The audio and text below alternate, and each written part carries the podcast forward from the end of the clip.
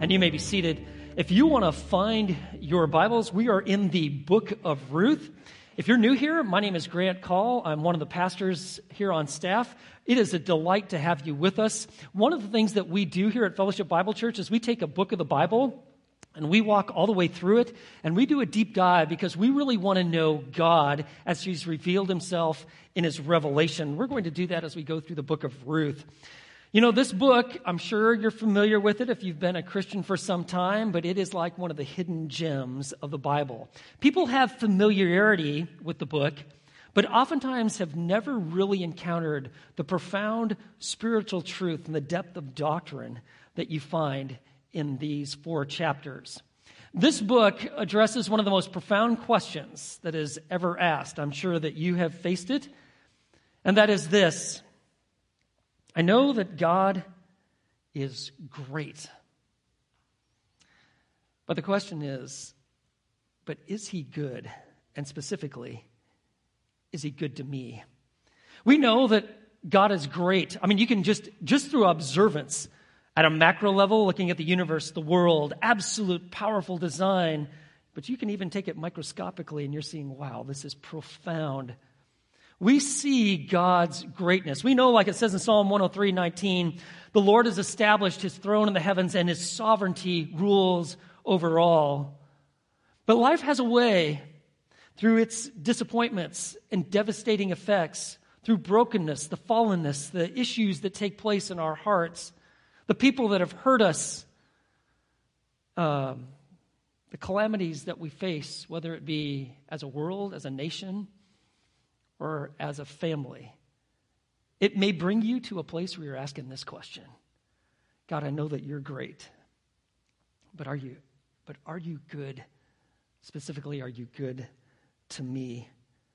You know, when you think of the problems in our world, like a pandemic, or wars, or 9 11, or you think of just health issues that you faced, or grief that you were going through, or a wayward child that you're just like, I can't even believe that we're living through these experiences. And then you couple that with the fact that, you know, not only do I see brokenness and fallenness around, but I myself have got a lot of failure. I have most certainly let God down at times. I have effectively hurt people in my life. I've personally been a deep disappointment. And I just look in the mirror and I realize like I've even let myself down. And when you wed the calamities of a fallen world coupled with the problems of a human heart and brokenness in relationship and in your own life and your health, it can marry two words that were never meant to be joined together bitter believer. Perhaps you've met someone like this.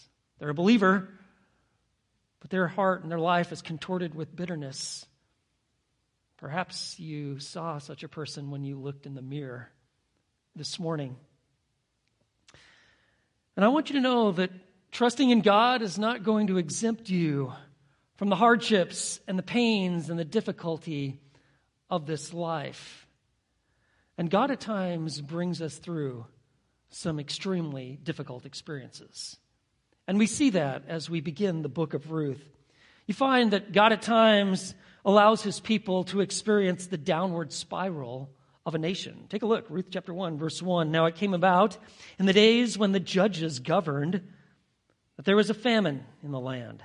And a certain man of Bethlehem in Judah went to sojourn in the land of Moab with his wife and his two sons. The book of Ruth takes place in Israel's history where they did not have a king. There was no established monarchy. It was during the time of the judges, when God had brought the people into the promised land, of the land of, that's known as Israel.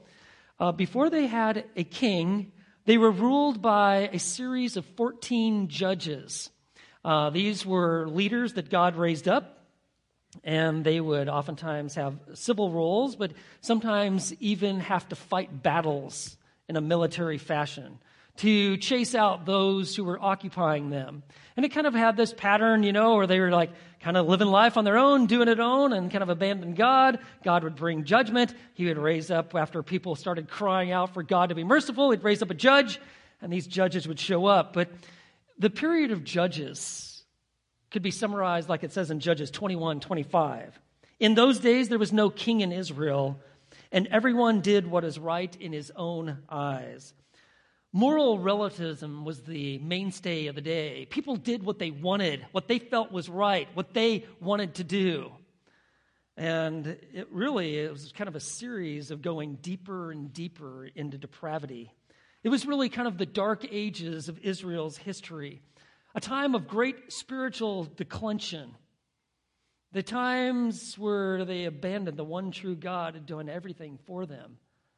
They'd kind of just lock on to the little gods of this world, especially those that were in their area in which they lived. And you're like, well, how bad did things get? Well, from a leadership level, you've got, uh, you got leaders that were full of excessive pride, like full of themselves, like a guy like Gideon. Great start, disastrous end, family tragedy. Or their final leader, a guy who showed a lot of promise, stud athlete, like superhuman strength, a guy by the name of Samson. And lust just consumed him. Wickedness ran rampant. Homosexuality was practiced and in public. Relationship with God was largely absent, whether even among those who professed to know God and to be worshipers of the one true God. It was just oftentimes spiritual malaise. The time of Judges actually looked a lot like our culture and in our time, where everybody did what they wanted, what you thought was best. And notice um, in this time uh, that, of this famine that they went to a place, a sojourn, a temporary journey for a time in the land of Moab. Moab is east of the Dead Sea. It's about a 50 mile journey. Here's a map for you to see kind of where they would go. It's about a 50 mile journey around the Dead Sea, and you'd be in the land of Moab. Now, the Moabites all came about, uh, this is part of, of Abraham and Israel's dark history, but came as a result of Lot, Abraham's nephew, and an incestuous encounter with his oldest daughter she gave birth to a child. That started the line of Moabites. And that trajectory of moral just chaos and depravity continued. And the Moabites really became enemies of the people of Israel. You see this like in Numbers chapter 22. Remember when God was bringing the people out of Egypt when they'd been slaves, took them through the, uh, the desert, did some training, gave them the law for about 40 years. When they're trying to make their way into the promised land, the Moabites, man, they want nothing to do with that. The Moabites, like uh, Balak, the king of Moab at that time, you read about it in Numbers chapter 22, he hired a so called prophet, a guy by the name of Balaam, to curse Moab. And you find even in early in the history of Judges, in Judges chapter 3, that there was a king of Moab named Eglon who actually invaded and dominated Israel for 18 years. The Moabites not only were they the enemies of the people of Israel, man, they had a wicked God whom they wor- worshiped. The God's name was Chemosh, and Chemosh was worshiped through child sacrifice. The people of Israel, when they moved into the promised land, they were, I tell you, when they encountered the Moabites, I mean, they feared them, but they understood that these were true enemies of God. And yet, because of the famine, notice that this certain man of Bethlehem, which means, by the way, house of bread in Judah, he goes to sojourn in the land of Moab. He leaves God's people, God's promised land, and he goes to Moab. To give you perspective what this would look like, it would be like if you had Jewish believers in Christ living in Israel deciding to go and to sojourn and make it in Iran. That's what this would look like. And so that's where they went.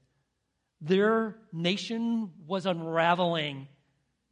And God sometimes allows his people to live through the experience of a nation that is unraveling morally, culturally, in society. But sometimes God even allows his people to go through the difficulties of the destructive effects of earthly calamities. Notice what it says in verse 1 that there was a famine in the land. God had established a covenant with the people of Israel, not because they were awesome, great, powerful. In fact, they were weak, the weakest Uh, that could be found. And God is going to demonstrate his power, his love, his covenant commitment.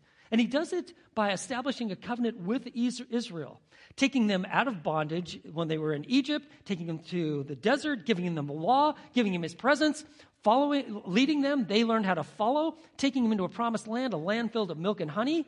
He said, I want you to drive out the Canaanites and all their worship and their false beliefs. I want that done with. And if you just follow my ways, cherish me, because I am the God, love me, I have made you, and that is how life is meant to be designed, you will experience untold blessing. I will provide for you. But, but if you should not, you decide, you know, I'm smarter than God. I don't really need him. I'm going to do my own program. I'm just enamored by the things of this world and make it in life. And you leave the one true God. He says, I will get your attention to have you thinking once again about me. And I'll bring judgment upon you. And he did. And you can read about it. I mean, later in Elijah's day, you find that like God would bring judgment because they were worshiping Baal the Canaanite God. And I want you to know that when they moved into the promised land, God said, Listen, I want you to completely get rid of the Canaanites. Their wickedness and their evil has reached the limit. You get rid of their idols. I don't want you in any way, shape, or form to engage in the false worship that the Canaanite and their demonic gods have existed for this time, and they will not repent. But you know, the people of Israel didn't obey God. They thought they had other options, they could make it work. And so when they moved into Canaan, okay, in the land of Israel, uh, the Canaanite gods, Baal, okay? Baal was seen as the god who brought about cultivation and agriculture. He was the one that brought rain, and he was the one who produced crops.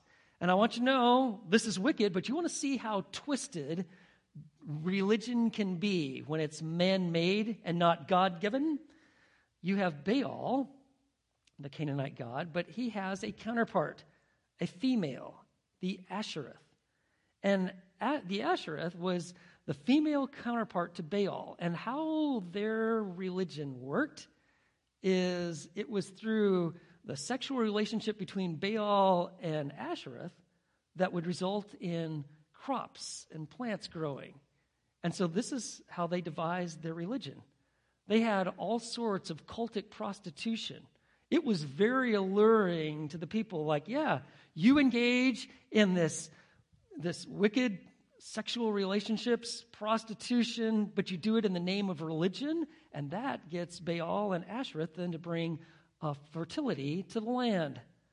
And I want you to know that was very alluring to the flesh, to the Hebrew people. It was one of the reasons God said, I want it completely gone. But they didn't. They knew better than God, and they engaged in these practices. In fact, like Gideon, for instance, Gideon's dad had an altar to Baal, right? These are the people of God, these are some of their leaders. Gideon ended up tearing it down. But you see, God's words were coming true. There was a famine in the land. It was as if the amber light of warning had gone on, where God is saying, Listen, you are drifting far from me. And according to the covenant, I will bring judgment to bring you back. And that's exactly what you find here. There is a famine in the land. And notice they move to Moab, enemy territory, and he takes his wife and his two sons in verse 2. And the name of the man was Elimelech and the name of his wife, Naomi.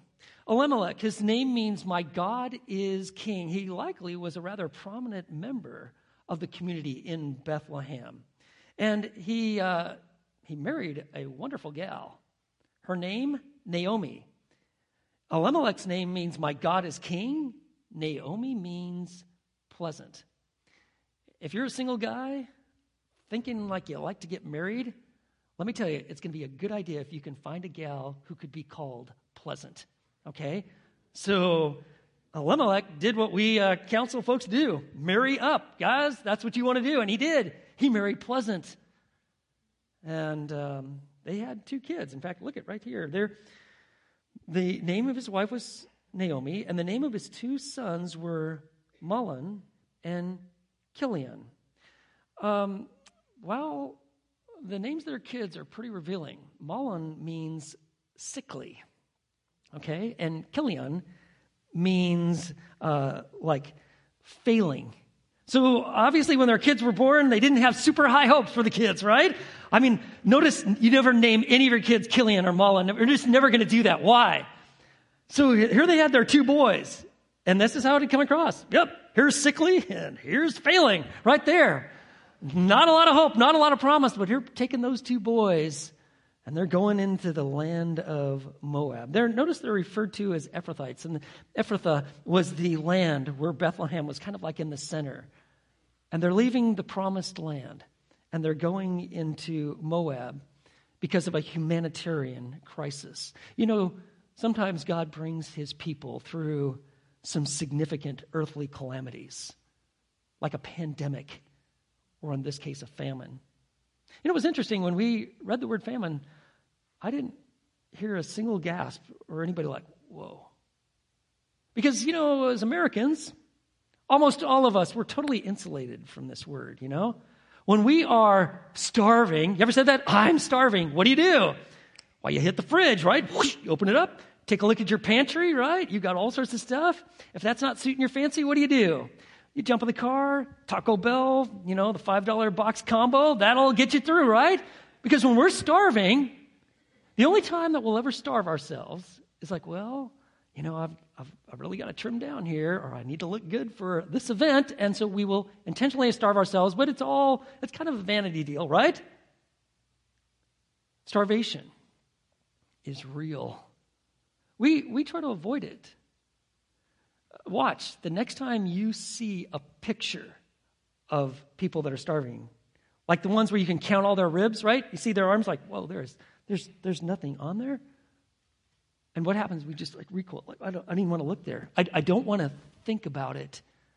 Emaciated. Or when they, all those like listless children and they're just kind of down there in the dirt and flies might be like buzzing around their head and their mouth is just open famine, it'll eat you alive because you're starving to death. And that's what they were experiencing. And so they make their way to Moab. You know, it says that uh, the rain falls on the just and the unjust, right? So does judgment. When God brings judgment, do you know that even the faithful are going to experience some of the implications of that. And that was what I believe is the case for Elimelech and Naomi and their two boys. We don't know for certain what their spiritual state was, but they certainly had some pretty awesome names. Must have been pretty devastating to be walking to Moab, to the land of Israel's enemies. Can you imagine as they're walking? They're thinking, wow, we're the promise we're the promised people. We're the people of promise. We're God's chosen people. We are um, the ones who uh, have been given the promised land. And yet, we come from Bethlehem, the house of bread, and there is no bread. We're starving. I can see it in my kids' faces. Where is God in all this? Why doesn't He help us? And so they move into Moab.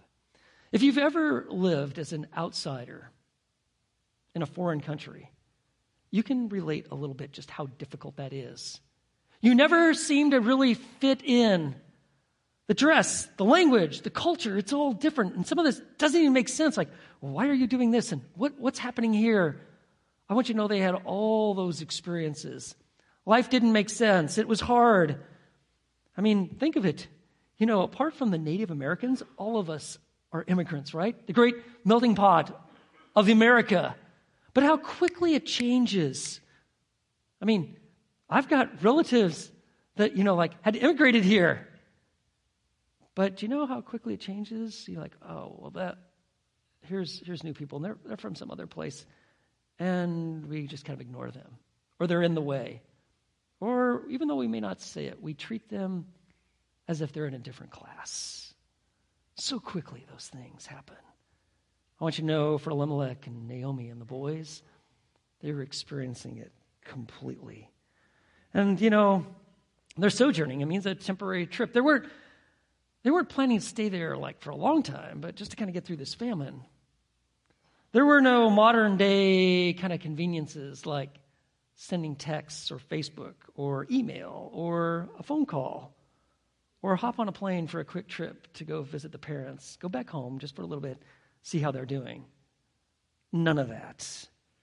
But I want you to know that uh, the difficulties they faced moving to Moab, they are just getting started. You see, sometimes God allows his people to go through the downward spiral of a nation. We're watching that right now. Sometimes God allows his people to experience the destructive effects of earthly calamities, like a famine or a pandemic. And sometimes God allows his people to experience the devastating pain of personal loss. Take a look at verse 3. Then Elimelech, Naomi's husband, died, and she was left with her two sons. Naomi thought this would never happen, that she would cross that milestone in a foreign land like Moab, the people that hate us. Her husband, Elimelech, my God is king. He died. She was absolutely devastated. Grief would ebb and flow in her life for the rest of her life. And she would now join the ranks of single parents but doing so in a foreign land. Now, she felt like she had some hope. One of the great uh, prides of a Israelite mother was to have children, especially a male child, because that allowed her husband's name to continue. The name of her family would move forward. And she who I had like a cord of two strands tied together she had two boys. Two boys, which was her hope that the family line would continue. But it was also her hope that, like, these two boys would care for her and provide for her. She had a safety net. Her two boys, hopefully they got better than just being sickly, you know, and um, failing, but she had hope. And so these two boys, we know that the time their dad died, they were not married. We see that uh, they took matters in their own hands and they got themselves married. Look at verse 4. They took for themselves Moabite women as wives. The name of one was Orpah, and the name of the other was Ruth. And they lived there about 10 years. The problem here isn't that these girls aren't perfect, Ruth and Orpah. It's like things probably couldn't be worse. These are Moabite women. How is the Moabite God worshiped? Child sacrifice. No, no, no, no, no, no. In an ancient world where survival was everything, to have your boys marry Moabite women who were accustomed to sacrificing their children was absolutely devastating to Naomi. I mean, she, I mean, like the Moabites, they, they couldn't even go uh, into like Jerusalem until like the 10th generation. I mean, this is a huge deal. And her boys have married these two women. And, you know, this is how it would work in the ancient world. It was pretty much like prearranged marriages for the most part. And what would happen is, like, if you're a girl, your dad would get together with a guy, another dad who had a son, and oftentimes it was seen like get a marriage that would be at least mutually beneficial. You're always trying to like move up, things that would be advantageous for you. But uh, for Naomi. Why? Her husband's dead. There's no dad to step in and to arrange things and to try to make a good connection here. Uh, and frankly, there's nobody in Moab that would want, you know, really anything to do with them, right? They're foreigners. They are from Israel. They do not belong. No, uh, don't get the idea that Ruth and Orpah are like the cream of the crop of the Moabite women. Not exactly. And they have some interesting names. Orpah, the name means stubborn, and Ruth means friendship. And so you've got, think of it, sickly, merry, stubborn. I can assure you that is going to be a challenging marriage. Now you got failing, marrying friendly. That might work, but you know, I mean, it's, it's going to be rough. That's their situation. And so these two boys take these two Moabite women. But you know what? The problems don't end. There is no announcement of a baby on the way.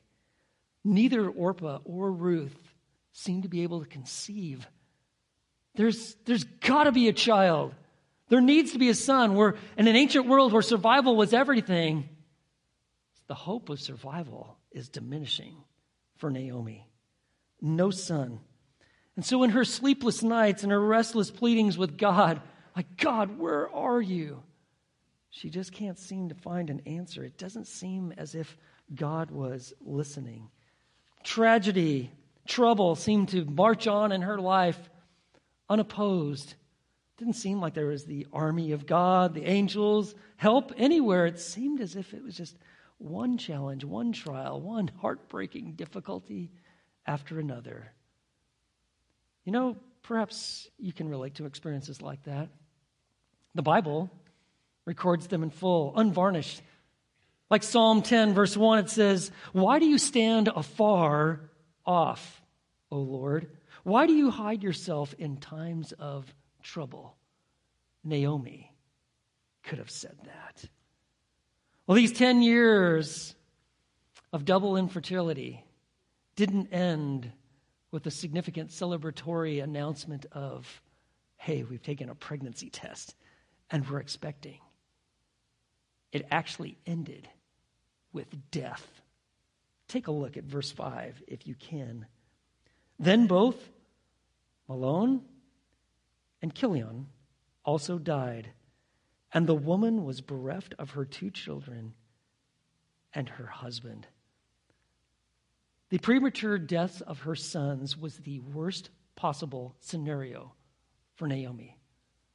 The light in Elimelech's house, his name, and in Naomi's heart went out. It's gone. The light had gone out. What she feared most had happened. She is now extremely vulnerable. A foreigner living in a foreign land where she is despised is going to be easy prey. She has no income, no hope, no security, no defender, nothing. Absolutely reduced to nothing. And when they buried Naomi's sons, they buried her. That's what it was like. Overnight, her life was completely diminished. And she's looking up at God at, from ground zero. Maybe you can relate to that. You know, in our post 9 11 world, our world in which we're struggling with the pandemic, people ask, Christian leaders, maybe you've been asked, you're a known Christian? Where is your God? Why doesn't he act? Where is God in the midst of this? I want you to know that those questions, when I'm asked that, they, that doesn't get me to doubt the existence of God, but it does tell me that uh, there's a lot about God that I don't fully understand. And when you give the statement, well, his ways are not our ways, that is absolutely true. It's biblically true. And it helps us but it doesn't really address the deep seated pain in our life, at least fully. And here in her dark hours, her feels like that knife has been driven in her heart and twisted. She's asking God, Where are you? I just don't feel like I deserve this.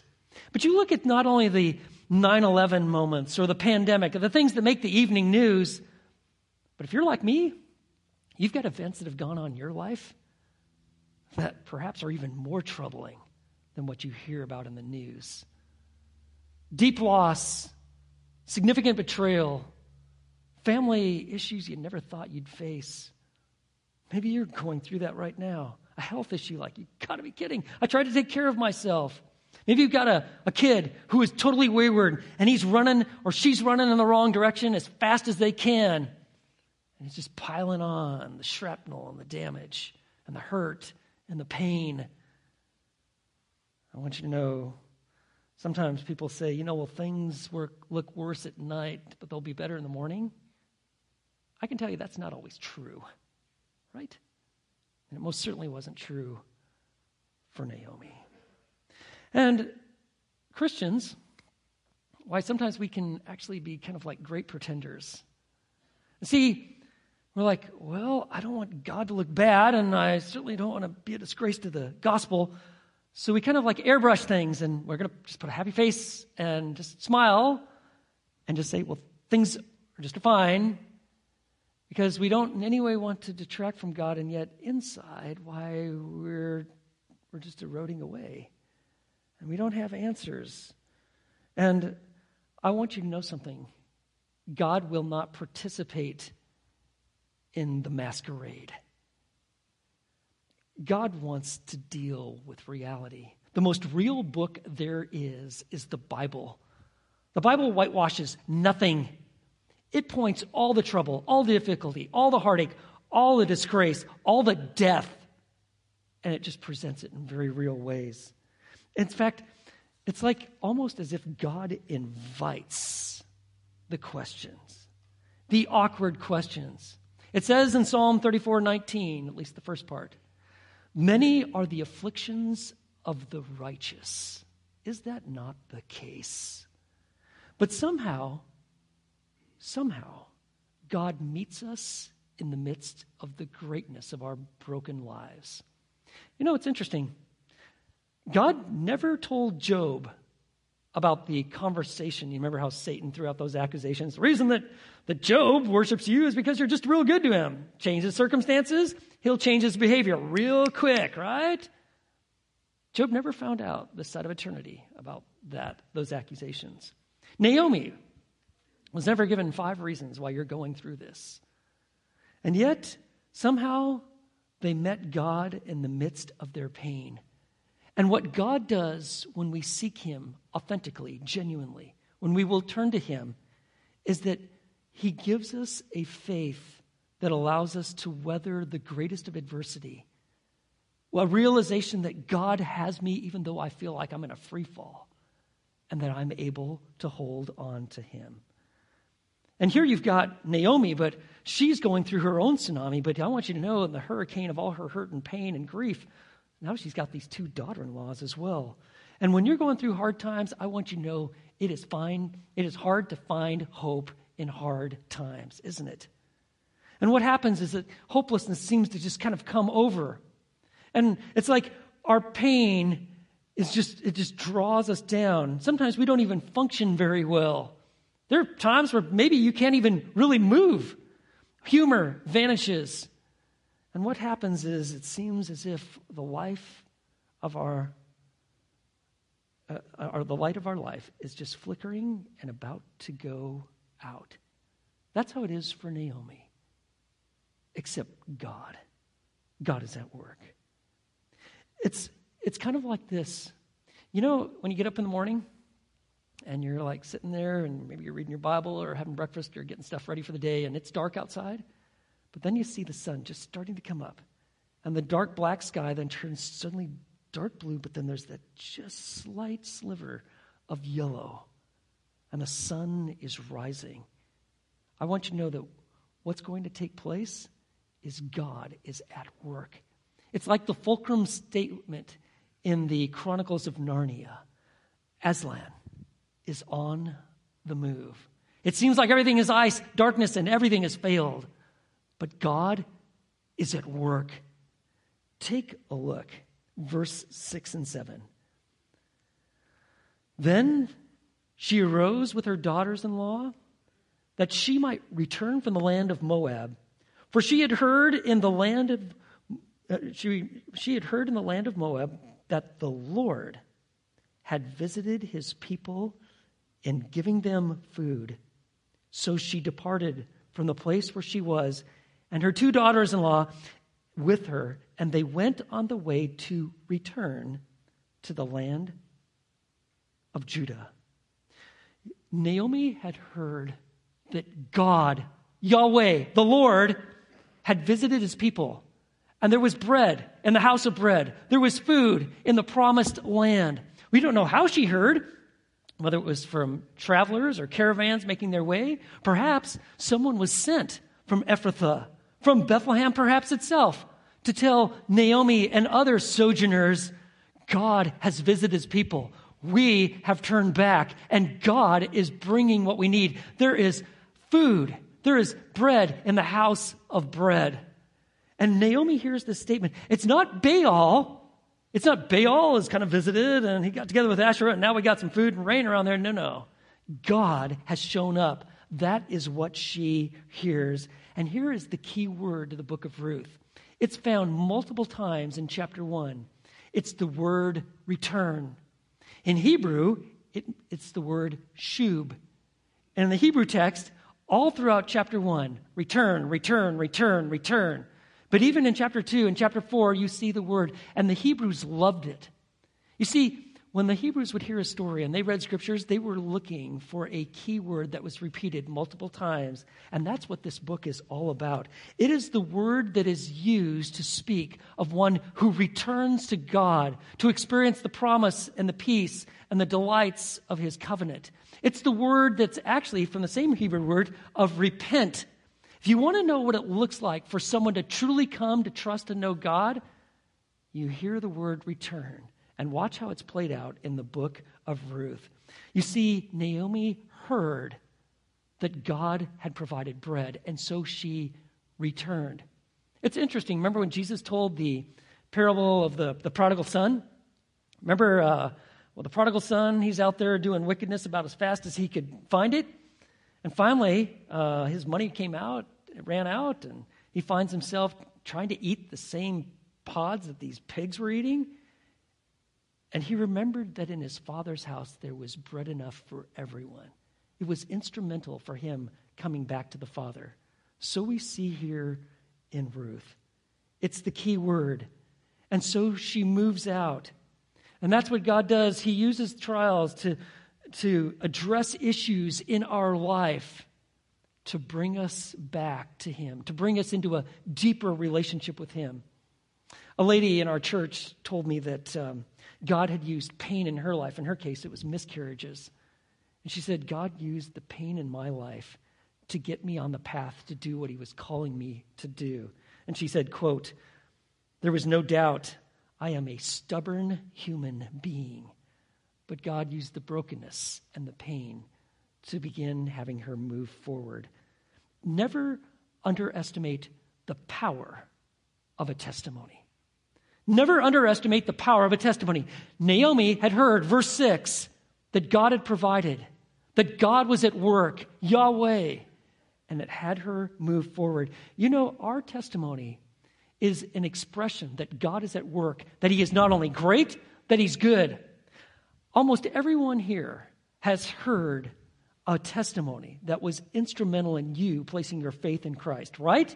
Think of the people in your life, they told you about God, what Jesus had done in them, through them, what he was doing for them. You saw it, you heard it. I want you to know the power of a testimony can never be underestimated. You hear about Christ, how he forgives sins, how he paid for him on a cross, how he rose from the grave, how he's at work in your life, giving you strength. And even in the times when you're going through your difficulties and your pain and you don't have all the answers, you are in the heart of the trial, you can say, But even though I'm hurting and I don't have all the answers, I am trusting God. Just that simple statement, it infuses hope. Who knows who will come back home when we just simply speak the testimony that God is at work? You see, when we're focusing our faith on the goodness of God, what happens is it fans the flames of hope. And friends, that's what happened here. And that is what's needed in our day. We need hope. Hope in the midst of this pandemic, the unraveling of our society. I mean, we've got all the deconstruction of all these Christian faith. Many churches have just turned to entertainment just to keep people happy and coming.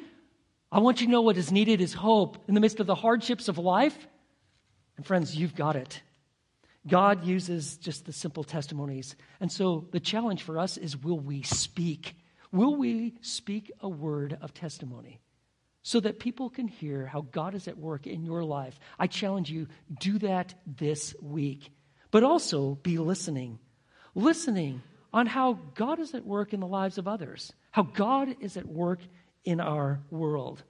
I remember hearing the story of a, an American Indian that went with a friend to New York City. And he'd never been in that city, and it is crazy. People everywhere, and he had just been unaccustomed to any of this. Horns honking, taxis going everywhere, people just noise, just everywhere. And as they were walking uh, in downtown New York, this American Indian goes, I, I, uh, I hear a cricket. The guy goes, No, you don't. There's no way, man. There's thousands of people here. You don't, you don't hear a cricket. No, no, no, I do.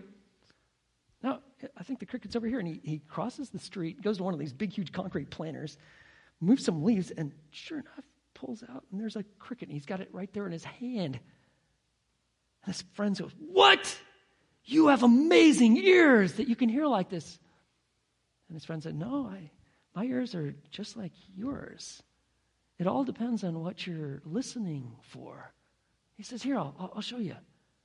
So he reached into his pocket, pulled out some coins, said, Watch this. And as soon as he did that, and those coins hit the concrete, within the whole block, everybody turned around like looking because they're all in tune to that sound the sound of money hitting the concrete. What's in it for me? And so he said, See, it's not my ears. It all goes down and depends on what you're listening for. So, are you listening to the testimonies of how God is at work, recorded in scriptures, given today in people's lives? Friends, if all you're in tune to is the noise of this world, you're likely missing the message of heaven that tells us that God is not only great, but that He is good. He can be trusted. He has you, He's at work. Focusing our faith on the goodness of God fans the flames of hope. Hear and return. Let's pray. Lord,